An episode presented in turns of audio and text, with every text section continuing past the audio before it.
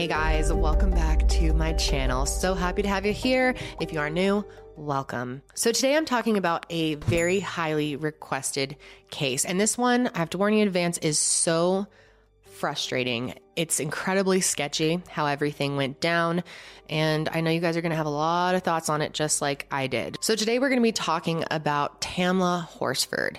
And Again, just a warning, this one is very, very frustrating. So, Tamla Ayanna Horsford was born in 1978 in the Caribbean. At age 11, in 1989, her family moved to the Bronx and she later moved to Florida when she met her husband, Leander. Tamla went by Tam a lot of the time for short, and Leander went by Lee oftentimes. Lee actually has another daughter from a previous relationship, and she was pretty young when Tamla first came into the picture. But Tamla raised her as her own from the very beginning and always had so much love and care for his daughter. The two of them ended up really having a typical mother daughter relationship, even though they were not related by blood. Tammy raised her, I mean, from the time she was little. So, I mean, she calls her mom and you know, and Tammy loved her like her own blood. Eventually, Lee got a new job in Cumming, Georgia, and they all moved there and were very excited to start a new life. And they started building onto their family, and Tamla ended up having another five boys. She was a wonderful mother and truly cared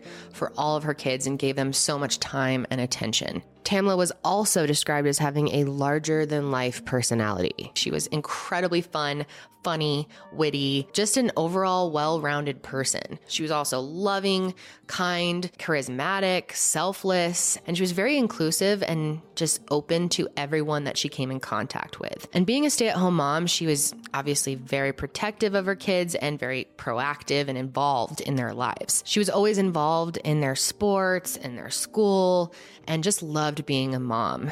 Constantly up and down the field. I am running down. She would have her bullhorn out there, you know. favorite thing was "Can't stop greatness." You know, she would always. That was her favorite line on the um, on the bullhorn because anytime the refs would make a bad call and then we'd answer back, she'd say, "Can't stop greatness." So their daughter grew up and she actually was expecting her first child in 2018. So Lee and Tamla were about to be grandparents and she was really looking forward to that. She was a natural caretaker. So becoming a grandmother was just something that she had been always looking forward to and very very anxiously anticipating. In 2018, Tamla and Lee were living in Forsyth County in Cumming, Georgia. And I think it's important that we start out by saying that this county has a really long history of racism. Going back to 1912, Rob Edwards was actually lynched in the area for allegedly raping a young white woman, and there was no actual evidence tying him to this crime at all.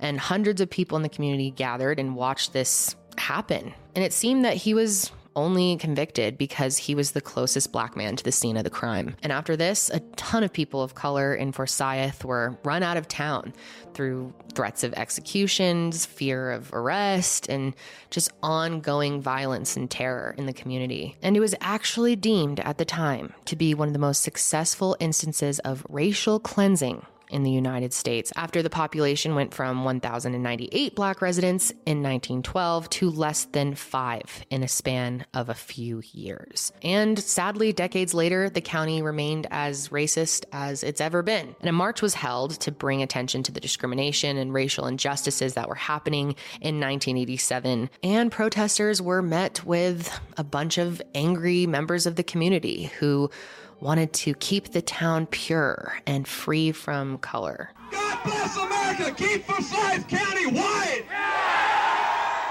So that kind of gives you a little bit of a background. And as of 2020, Forsyth remains a place that is dominated by white majority, with only 4% of its population representing people of color. I'm sure there will be people out there who say that that information is irrelevant. I happen to think it's incredibly relevant to this case and the way that it was handled. So let's start with October of 2018. Tamla was about to become a grandmother and she was over the moon about that. And one day she receives an evite to a friend's party. And this friend is named Jean. I use friends kind of loosely because the two of them had only met in August of that year.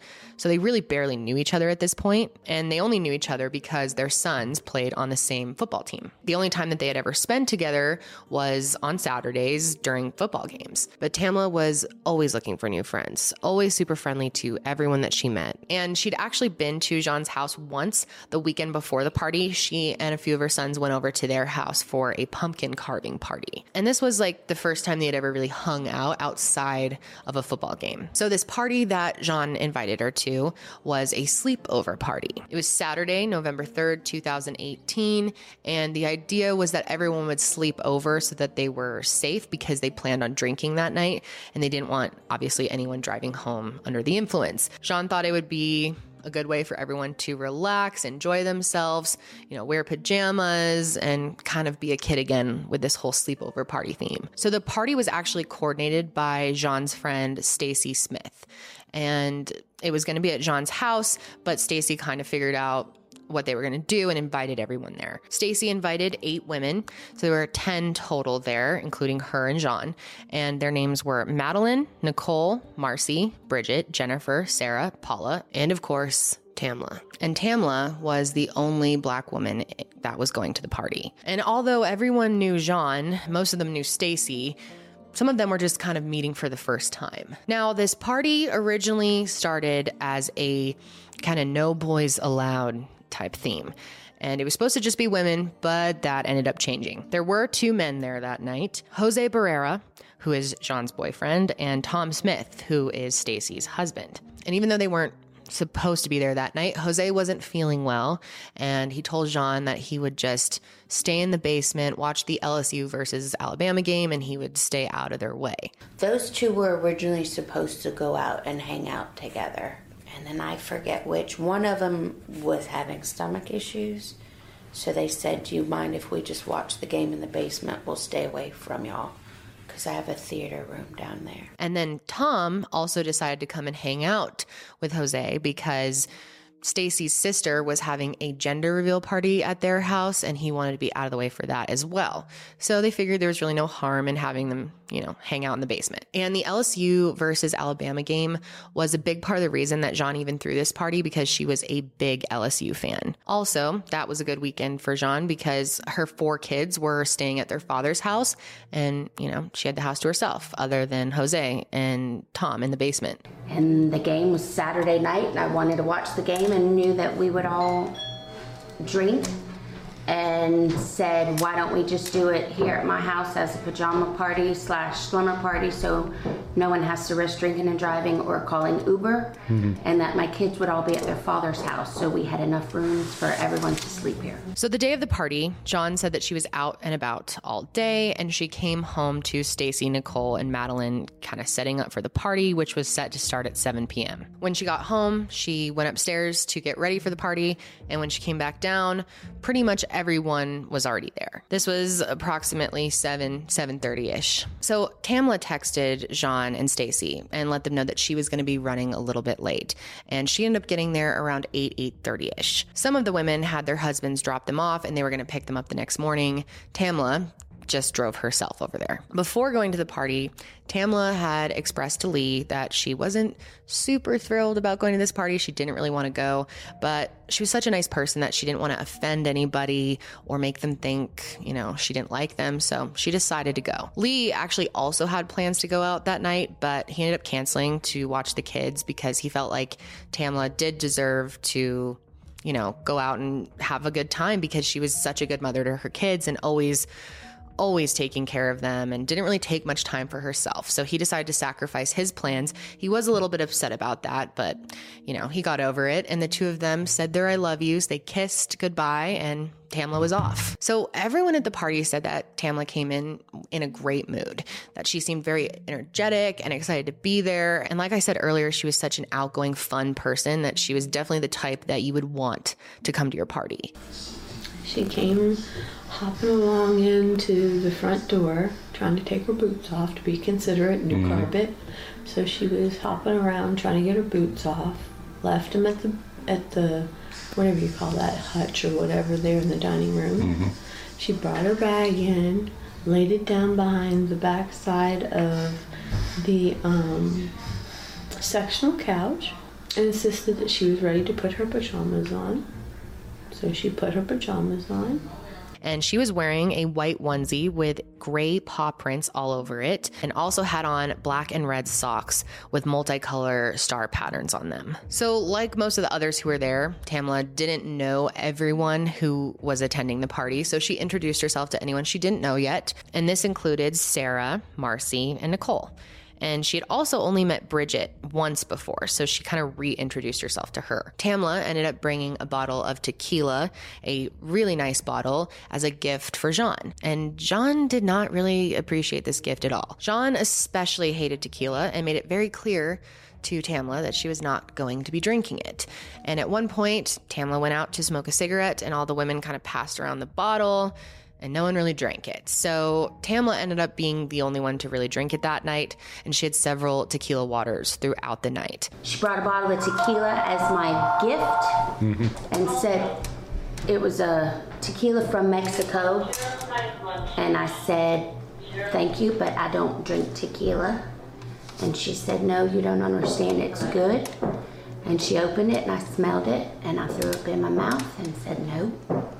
So she offered it to other people because mm-hmm. she's the life of the party. She's always been the life of the party, and everybody's like, mm can't drink tequila.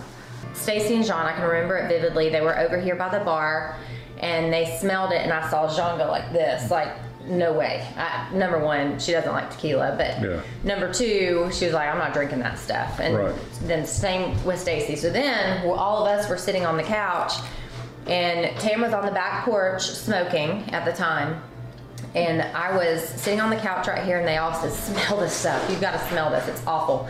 And every one of us smelled it, and we're like, "I don't want anything to do with that," you know. Um, and then that was it. I didn't see her make a drink, but I wasn't paying attention. Sure. So um, nobody was doing shots that I had seen, not while I was here, so I didn't even see that. Thank you. Um, but that's that's the only liquor that I saw that she was excited about. She, she had brought it, and it was um, imported from Mexico. She was all excited about. It. The only two women who were not drinking at all that night were Sarah and Nicole, and that was because they were planning to go home. They did not want to spend the night. Now, pretty much everyone there has a similar story of how the night went. They just hung out, had snacks, watched the game, and throughout the night, people started having more and more fun because they were drinking more and more and kind of relaxing around each other. Pretty much everyone handled their liquor pretty well, kept it under control, except for one guest, and that was Jennifer. It was very clear very quickly that that she already had too much to drink. Now, she had a history with alcohol as well. She had actually received a DUI in the past, so no one seemed to be too shocked that she was the one to drink too much right away. And throughout the night, Tamla went outside several times to smoke a cigarette.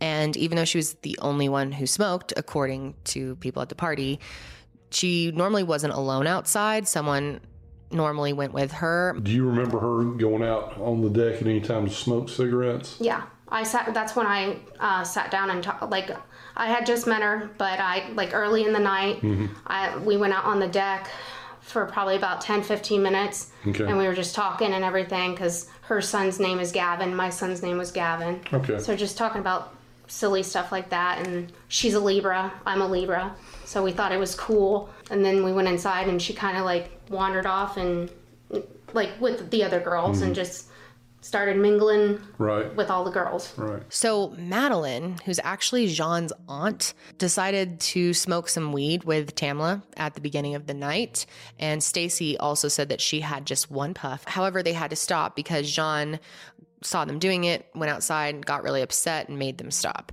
And Stacy actually does admit to having one puff as well. And the reason that Jean got so upset about them smoking weed is because Jose was there, and Jose was actually a pre-trial probation officer in Forsyth. Now, even though Jose and Tom said that they would spend the night out of the way of the party downstairs watching the game, they did come up to eat with the girls at halftime. Madeline told them that they were welcome to eat she had made gumbo for everyone, but she did ask them to leave at one point and go grab some ice at the gas station because they were all out of ice for their drinks. So After this, the night continues with all the women and the men on the main floor of the house watching the end of the game. So at one point, Tamla decides to FaceTime Lee and say goodnight. She also has all her kids get on the FaceTime and say goodnight to her as well. And she has pretty much everyone at the party hop on the FaceTime as well and just say hi to her kids. And everyone said that Tamla was very energetic and seemed to be happy to be there. Even Lee, who said, you know, earlier she didn't seem to want to go, said that once she was there, she seemed like she was really having a good time and seemed in good spirits. Tamla also made a second FaceTime call later that night to her daughter as well, you know, just saying hello. So the last person to actually arrive to the party was Paula, and she came in around 10 o'clock, so pretty late. And by this time, Sarah and Nicole, who had always been planning to leave, were getting ready to leave. The two of them have estimated that they left the house around 10:30 p.m. However, this is right around the time that Tamla was FaceTiming Lee, so it's not exactly clear if that's actually when they left, but probably pretty close to this time. So once the football game had ended, those who were still there decided to play a game of Cards Against Humanity.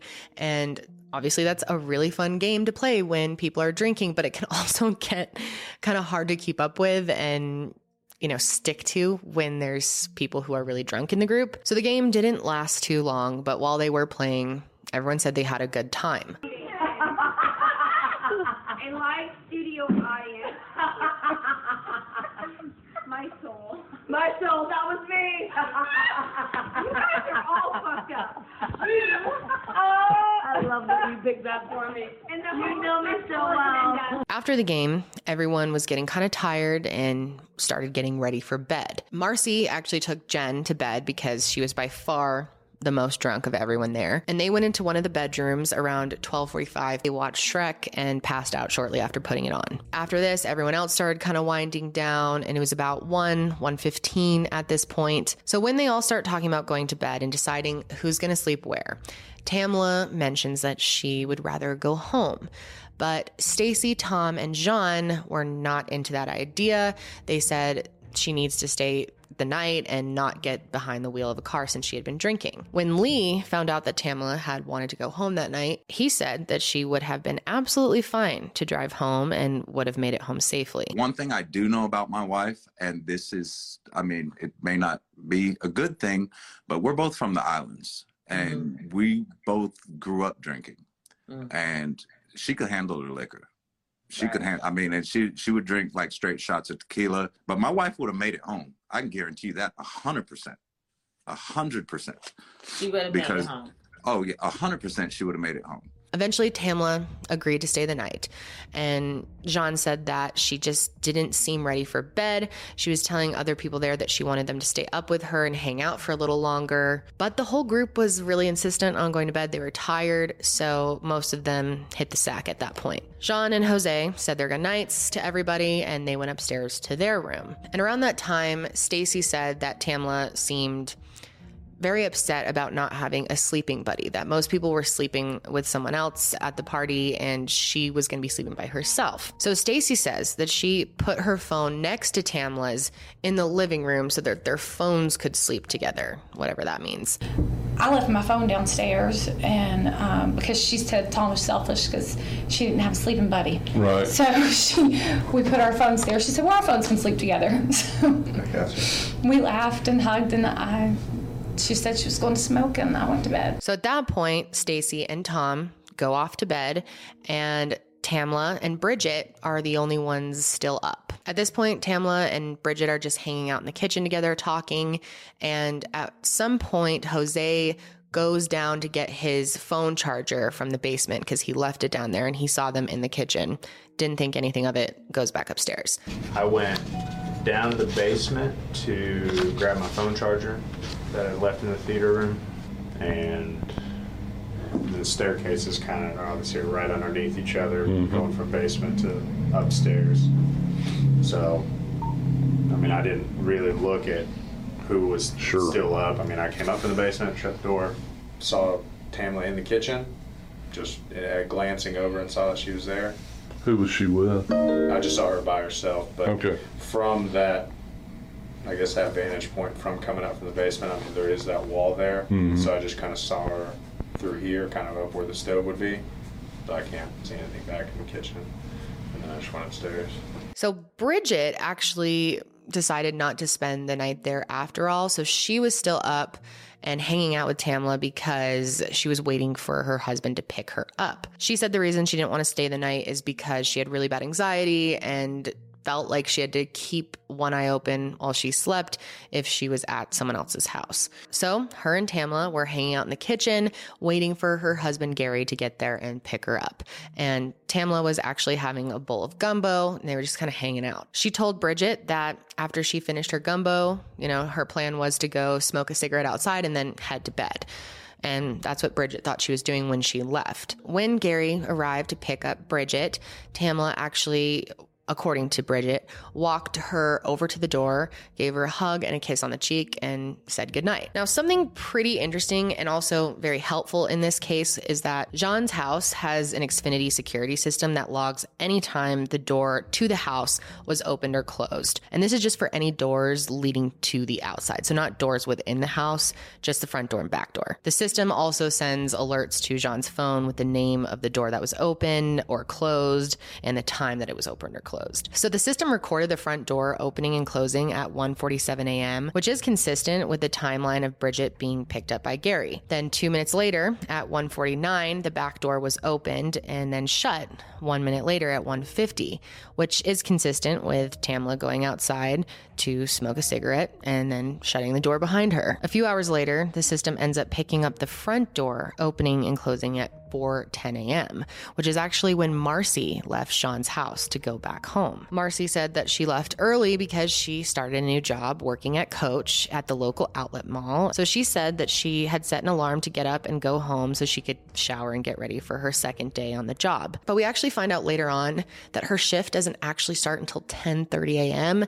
So 4:30 seems pretty early, pretty out of the ordinary to be going home and getting ready for work, but who knows? So Paula, who was last to arrive at the party, ends up being the next to leave and she left at 7:30 a.m. So sometime between 8 and 8:30 a.m., Stacy and Tom wake up and they head home to get back to their kids because her sister was watching them. Before she left, Stacy went into the living room to grab her phone and she, you know, had left it next to Tamla's for the night so that their phones could sleep together or whatever. And she remembers seeing her phone and being happy that Tamla decided to stay the night. So Madeline, who again is Jean's aunt, wakes up between like 8 and 8:30 a.m. and she kind of lingered in bed for a bit before actually getting up to do her typical morning routine, which involves making coffee. And during this process, Madeline walks by the window and sees that Tamla is outside on the ground, face down, in her pajamas and isn't moving. And strangely enough, the first thing that Madeline decides to do is get down on her hands and knees and pray. I went get the coffee maker started and I went stand by the window and I was just staring out the window and I saw those Dalmatian pajamas Damn. But I couldn't remember her name. Right. Because that was the first time I'd met her. Mm-hmm. So um, I didn't start the coffee. I, I, I, got on my knees and I said a prayer. Obviously, many people are upset and just weirded out that the first thing she decides to do is pray. It seems like in a situation like that, you would immediately take action and try to help the person. Why wouldn't she go check and see if Tamla was breathing, see if she needed any help? Instead, she starts praying. It's just weird. After she finished praying, she gets up and she goes and tells Jose what she has seen. Madeline said that when she got to Jose and Jean's room that she could hear water running. She thought it almost sounded like they were taking a shower and she kind of lightly knocked on the door. So she decides that instead of interrupting them cuz they could have been in the shower together, that she was going to go downstairs and briefly look at Tamla one more time. She said she just went down there for about a minute and then went right back up to their room. This time she knocked a little louder and Jean told her to go ahead and come in. Then Madeline said she needed to talk to Jose right away. Jean asked her why she needed to talk to him, and she said she saw her friend from the islands laying outside on the ground, not moving. So then it went knock on the door louder. You never went out there? You just no, the window, right? No. Okay. And uh, that's when I told Jose that uh, I knocked on the doors. Jean said, Come in, and they were sitting up in bed. And I said, Jose, and I looked at Jean and I said, I just want to talk to Jose. I want him to come downstairs mm-hmm. with me. And Jean said, Why? What's wrong? And I said, um, Your friend, your friend from the islands, is mm-hmm. laying in the backyard and she's not moving. This whole running water thing has been very confusing because Jean and Jose said that they were not showering, that they were actually asleep, and they were woken up by Madeline's knocking. I don't know what the sound she was hearing was, or if she even heard a sound, or maybe the water was coming from somewhere else. I don't know. Jose said that as soon as Madeline told him what she saw, he quickly put on clothes and ran downstairs to see. And Jean also said that she got up immediately, put on her clothes, and asked Madeline if she needed to call 911. They ended up calling 911 at 8:59 a.m. Forsyth County 911. Hi, yes, um, I, I need an ambulance and a police to my home. My name is Jean Myers, J-E-A-N-N-E. Okay, what's going on? We had people over last night. We were drinking. Most of us went to bed. One of them stayed on the balcony. She was drinking, and we just went out outside, and she's laying face down in the backyard. I'm guessing maybe she fell off the balcony. Okay, is she breathing? I, I don't. I don't know if she's face down. Okay. How, how old is she? At 41. Here, hold on. Hey, this is Jose Barrera. Hey, have y'all checked to see if she's breathing? She's not moving one bit. She's not breathing. Um, okay. I just try to assess her, Tesla. She's completely face down in the yard. Um, Do you see any blood or anything to where, from where she fell? Um, I, I don't know if I should move her over. I mean, she's completely face down. Okay. I mean, can you just check and see if she's breathing? If, if she's not breathing and you and you know she's gone, then just leave her where she's at. If she, okay. I'm completely not sure. Do you know if she was suicidal at all? I have no clue. I've met her one other time. Um, you know, like my girlfriend said, people were over last night. She was the last one I saw before everybody. I mean, everybody was typically put off to bed. She was the last one in the kitchen. She was just either waiting around for a ride or, waiting until the morning. Okay. How far is the um, where she would have fell from? How far is the deck from the ground? Um, I would probably say maybe 20 feet. Okay. You know, 20 feet from where your feet would be on the railing. The railing itself is maybe three and a half, four feet. And Jose never performs or attempts to perform CPR on her or any other life saving techniques, even though he is professionally trained. So, according to the official crime scene report, police units were dispatched at exactly 9 a.m. and they arrived there at 9:07. The responders who came to the scene include detectives from FCSO, Major Crimes Unit, a crime scene investigation unit, and an investigator from the Forsyth County Coroner's Office. So sometime between 8:50 and 9 when everyone gets there, Jen, who was the one who drank a ton that night, said that she was woken up by all the chaos. And she says this is when she learned that Tamla was outside found on the ground and wasn't moving. Now, something extremely crucial to point out here was the way that everyone reported seeing Tamla's body on the ground versus the way that police claim she was positioned when they arrived. And we actually hear for ourselves in the 911 call that Jose says that she is face down without her head being turned to either side. She is literally face down. And everyone else said that when they saw Tamla outside, that she was face down with her arms right to her side straight and that her legs were also just straight out. She was face down, but like her arms were down like she just face planted is the best way I can describe it. So her arms were like by her side? Yeah, they were by her side, palms up. But allegedly, this is not the way her body is found when police get there. Instead, her left arm was bent at the elbow and extended away from her body. And having an arm bent out like this would indicate that she may have tried to brace herself for impact on the ground, meaning she could have tripped or fell. So the official distance from the balcony to the ground was measured at 14 feet and 10.5 inches. And again, everyone who was there says the image of her lying face down with her arms to her side is burned in their brains. I am telling you, Jen saw it, I saw it, Jose saw it, my aunt saw it. I will never get that image out of my head. That that woman's hands, it was so just unnatural. And that they were down by her side. I'm like, even if she fell, why didn't she try to stop? Like, that's my first thought is, I, I guess I would put my hand like, how do you land like that? Mm-hmm. And I'll never get that image out. I don't know who failed in documenting what, whether the coroner, the officers on the scene. I don't know if it's somebody moved her. I don't know, but that is what I saw. So, a lot of people have questioned whether it's possible that the police actually moved her arm out to fit the narrative that she tripped or fell because it would have been a lot easier to close the case and just rule it an accident. And considering the racist history of this county, a lot of people have pointed out that they would not be surprised if that was the case. The upper deck was also not a place where people were hanging out during the party. And the only time that they were on the deck was once, and they were trying to turn on the fire pit, but they gave up because they realized that there was no propane in the tank. The initial observation of Tamla's body was that she had a few visible injuries. This included cuts to her wrists, her legs, and the side of her face. After the initial observation of the crime scene, Tamla was brought to the medical examiners for an autopsy. And while the investigators were in the backyard, Jean, Jose,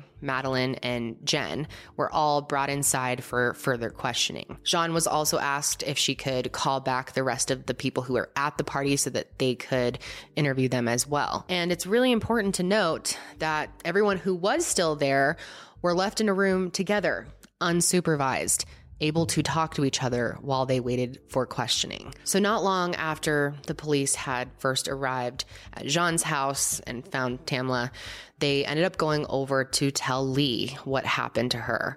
And he was immediately met with disrespect. When they first knocked on the door, he was going to the bathroom, so he asked his sons to answer the door, and they quickly came to him and said, Dad, there's police here. So he finished up and met them at the front door. They asked him three times if his name was Lee, and he kept asking, What does this pertain to? And they kept asking him, Are you Lee? And every time they got more aggressive and louder. The last time that he asked, What does this pertain to? they got fed up and they told him, Your wife she's deceased in a very cold and aggressive tone. He said that it was said to him with no remorse, no sympathy, no care at all. I finish using the restroom, go downstairs, answer the door, and the cop says, Is your name Lee?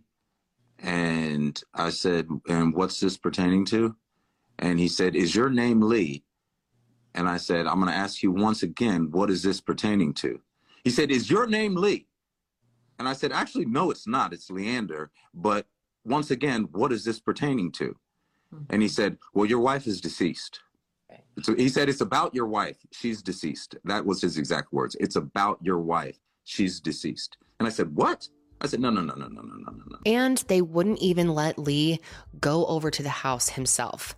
They just told him what happened, which they came to a conclusion about very quickly. They said that she tripped and fell to her death. I said, "Where's she at?" And I went to go get my clothes and and all this stuff because I was thinking this is horseshit. I was first I was thinking she got into a car accident or something mm-hmm. like that. Somebody hit her or something like that, and they're like, "Oh no, it was an accident," and this and that. And I was oh you can't go you can't go you can't go over there. Everybody ev- everything's been taken care of already. No we don't want you going over there this and that. And so i was sitting on the front porch with them and they're like well it seems that it, there was an accident it seems she tripped over something and fell in the grass and and this and that. And i'm like my wife tripping over something and falling in the grass? I've seen this girl drink a half a bottle of tequila and dance salsa in six inch heels.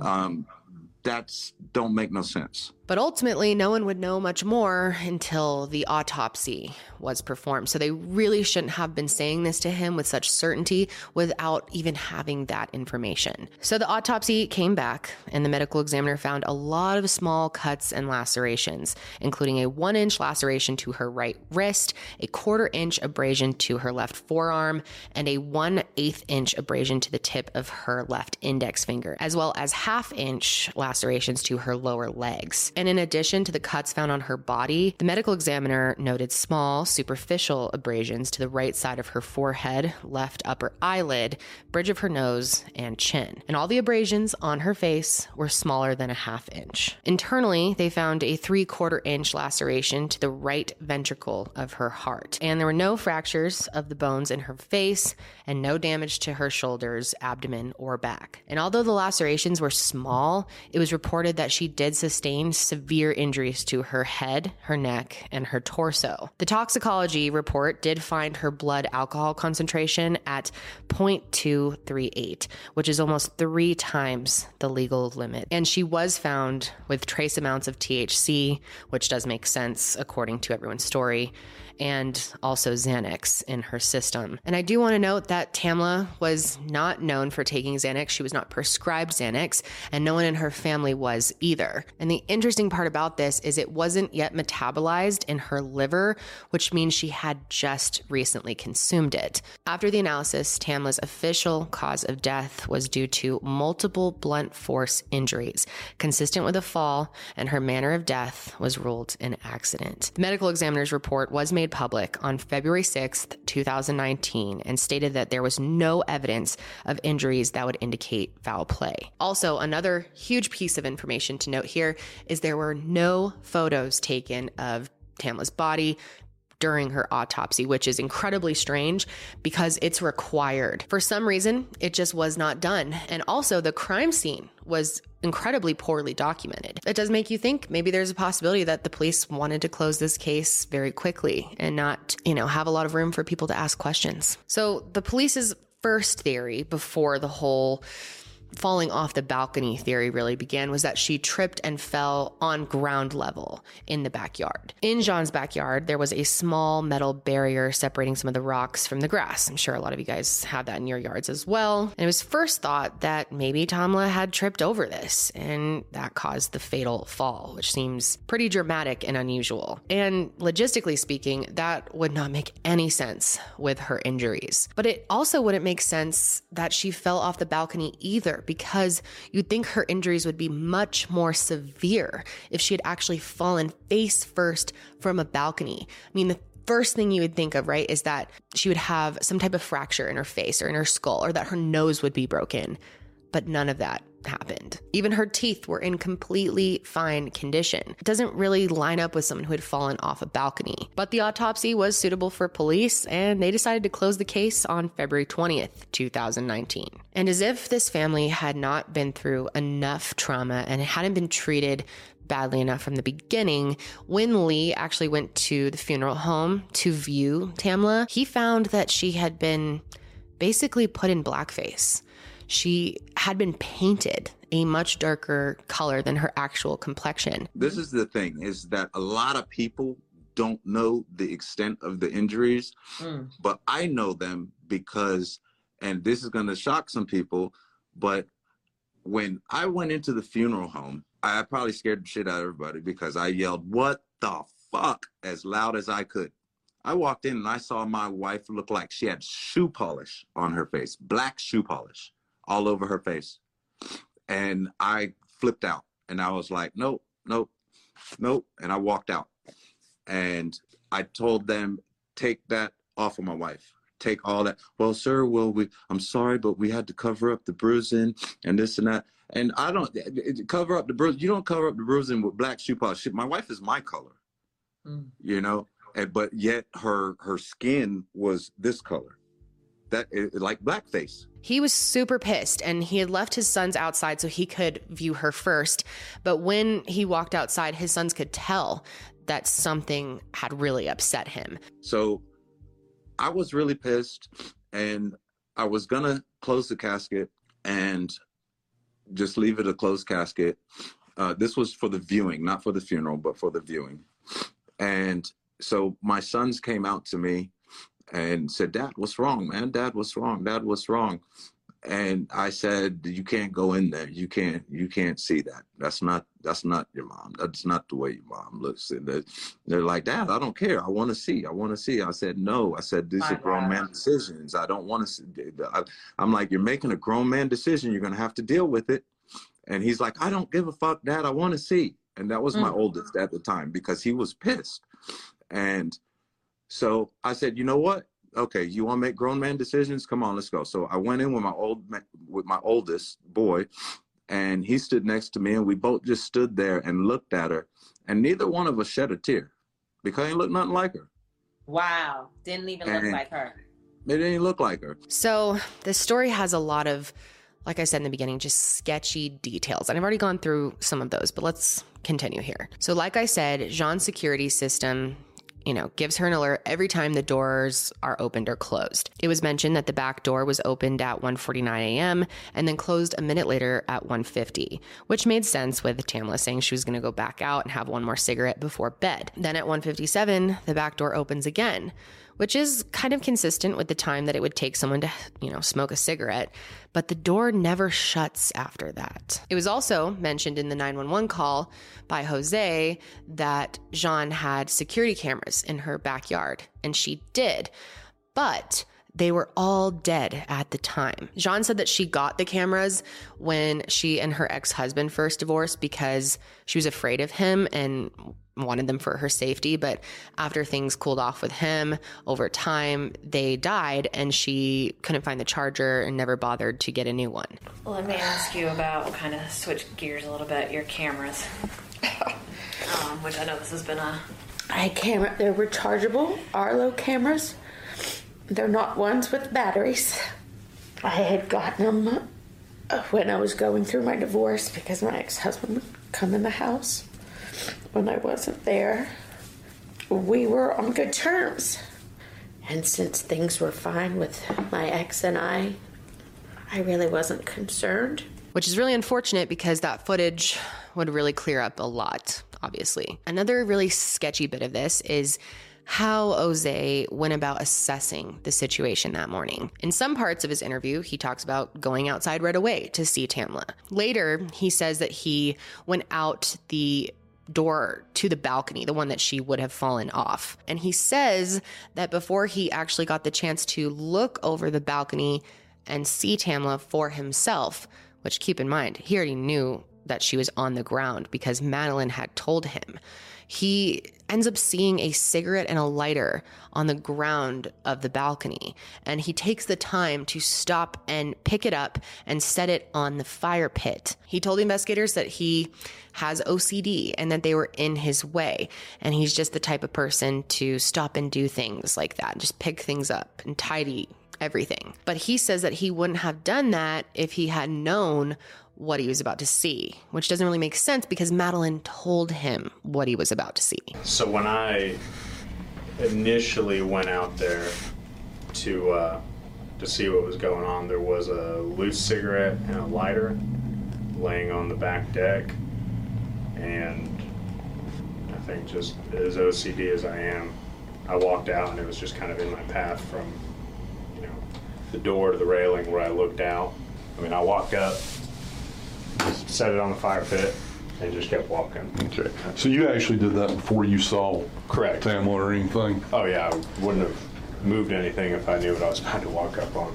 Okay. And this is odd because if the cigarette and lighter are upstairs on the balcony, that doesn't line up with the downstairs door being opened that night how else would Tamla have gotten out of the house? I mean, this security system alerts you for every door that's opened.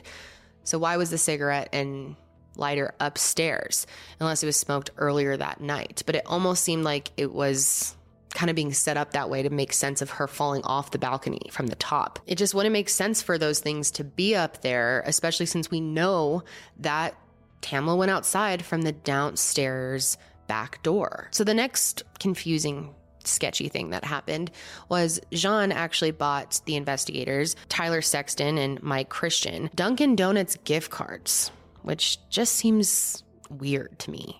Get out of my head.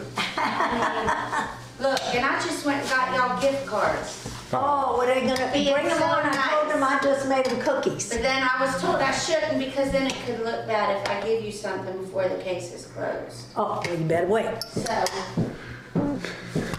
and it's very it's stereotypical because I figure all cops go to Dunkin' Donuts, right? You, you may have something. Someone just died at your party at your house, and you think it's cool to make jokes like this and you have time to go get Dunkin' Donuts gift cards. It's just weird. Then we also hear Madeline tell the investigators that she made them cookies. So many people feel like the investigators were bribed into not investigating further, not pushing further for the truth. So just seconds after Jean gives them these Dunkin' Donuts gift cards, she asks them if they need her or if she can just go upstairs and start getting ready for this funeral. Do you need me or can I go upstairs and get ready for this funeral? Go do your thing. This is a friend of yours who just died in your home. It's just her tone of voice and her choice of words that have really bothered people. She doesn't say my friend's funeral or even her funeral. It's this funeral. I don't know. Just it bothers me. What do you guys think? So these interviews also were not conducted right away. They did some the day of. They did the rest of the interviewing five days later. And you'd think at that point they would do it at the police station. But no, they chose to do it at Jean's house for whatever reason. The first round of interviews happened on November 9th and they continued until November 20th. So that's a lot of time for everyone at the party to communicate with each other and kind of line up their stories. And many people have been very disturbed by that. Many people believe that if this was a party with all black women and there was a white woman who died, that things would have been handled very differently from the start. I mean, guilty or not, everyone at that party should have been brought into the police station, be questioned properly. So let's talk a little bit more about the Xanax and the autopsy report. Obviously, the Xanax found in her system is a pretty bizarre finding, considering she doesn't take this. It's not something she's ever known for taking, and it was consumed very shortly before whatever happened to her happened. So that brings Bridget Fuller, the one who was hanging out with Tamla the most that night, into question. So she left early because she has a lot of anxiety and she is prescribed Xanax for that anxiety and she actually wears it around her neck. I don't know exactly what this necklace looks like. I haven't been able to find a picture of it, but I'm assuming it's some type of like vial. I don't know if she has that many pills in there, like a full bottles worth, or if it's just like a few just in case. I don't know. When everyone at the party was asked about the Xanax and how Tamla would have gotten it into her system, no one knows how this would have happened. The only person who had it at the party was Bridget. Bridget and the other people at the party say that they never gave any, or Bridget never gave any to Tamla, as far as we know. Nobody saw her take anything throughout the night, and everyone said her behavior was completely normal. Even Lee said when he spoke to her, that she seemed fine. However, we do know that she must have taken it later in the night and likely had taken it or was given it um, after Lee had spoken to her. But reality is, some of the women had gotten Xanax from Bridget before and after Tamla's death, including Jean, who got Klonopin from Bridget on occasion. When Stacy is asked by police if Bridget gave her anything that morning, she says no, but is actually caught by the officer not telling the full truth. And rather than admit to the truth, she says, I'm not going to say I didn't. Did Bridget give you anything the morning Tam died while you were back at the house and then meet you later that night to give you anything? Mm,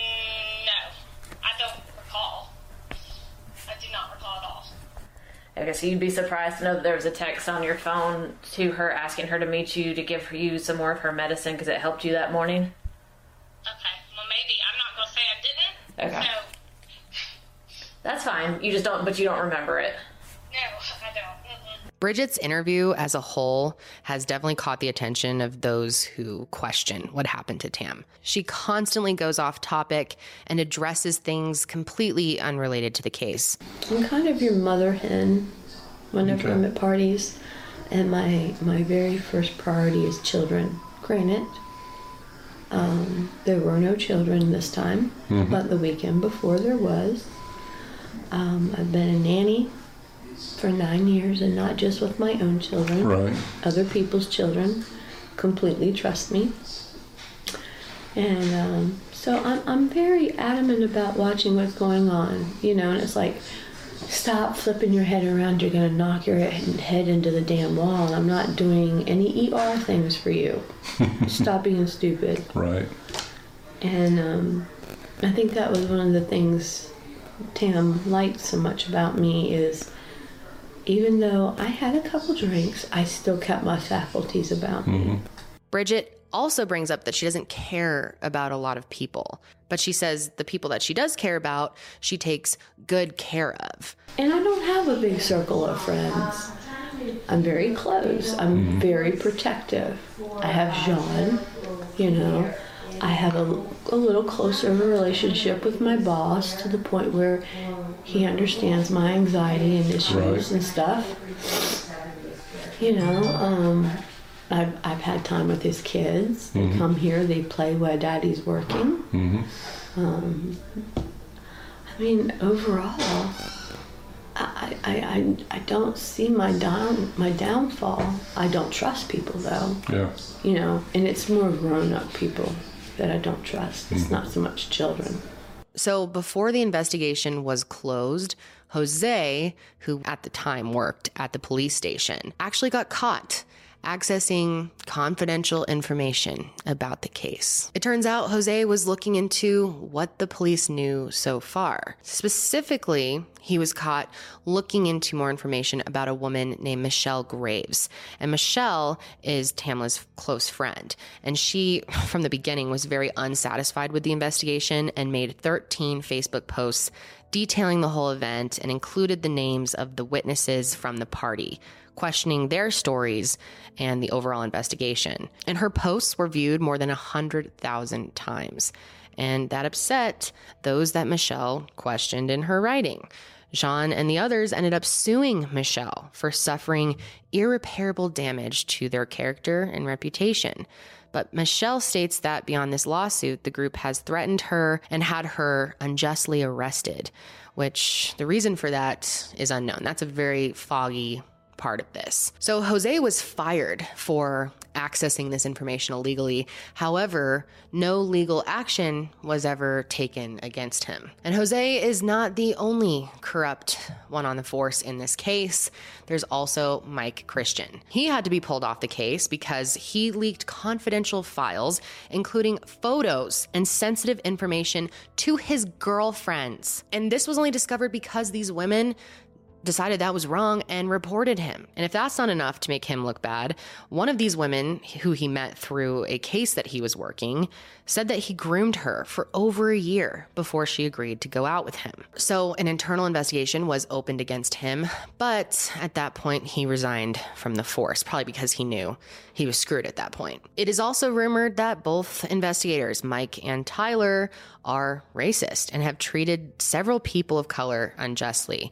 And there's this photo as well, which really speaks for itself. So in 2020, there was that incredible fight for justice for the men and women of color who have been murdered in this country by police or have been treated unjustly by our justice system. And millions of people fought for Tamla's case to be reopened. And celebrities like Kim Kardashian and 50 Cent also rallied for Tamla in hopes that she would have a proper investigation. So in June of 2020, the Georgia Bureau of Investigation reopened her case after receiving a letter from the Forsyth County saying they are ready to assist in any manner. But the GBI has said that they didn't find any further information to indicate that there was any foul play involved in Tamla's case. Ralph Fernandez, who is the Horsford family attorney, sent a letter to Lee saying that he and his office reviewed the case and said that there is a strong possibility that this was a homicide.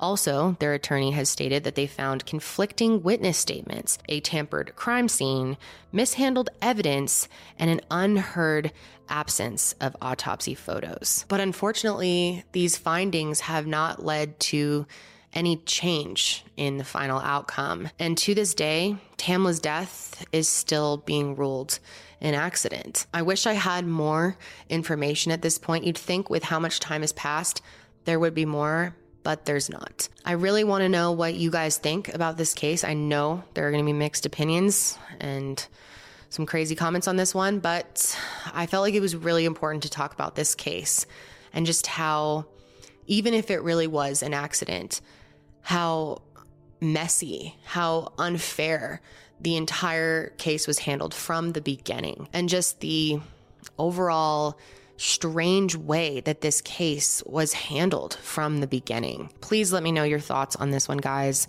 I definitely want to know what you're thinking after hearing all of this. I feel so sorry for Lee and for all their children that they have to miss out on life with Tamla when she was such an incredible mother. You know, it's so sad thinking of Lee having to live his life without her, thinking of all the friends that Tamla had that no longer have her in their life to cheer them up, to celebrate milestones with them. It's just incredibly heartbreaking to think about. And to this day, to me, her death just doesn't make sense. I just don't understand how she would have fallen 14 feet from that balcony and not had way more severe injuries. And if she fell at ground level, the injuries that she did have don't make any sense. And I just can't wrap my mind around it fully. I feel like a further investigation should have absolutely been done. And I hope that one day the case is reopened and given a second look because Tamla deserves that. Her family deserves that. That is going to be it for me today, guys. Thank you for joining me for another episode. And make sure you follow the show on Spotify and Apple Podcasts. It really does help me out. If you want to watch the video version of this show, you can find it on my YouTube channel, which will be linked, or you can just search Kendall Rae. I will be back with another episode soon, but until then, stay safe out there.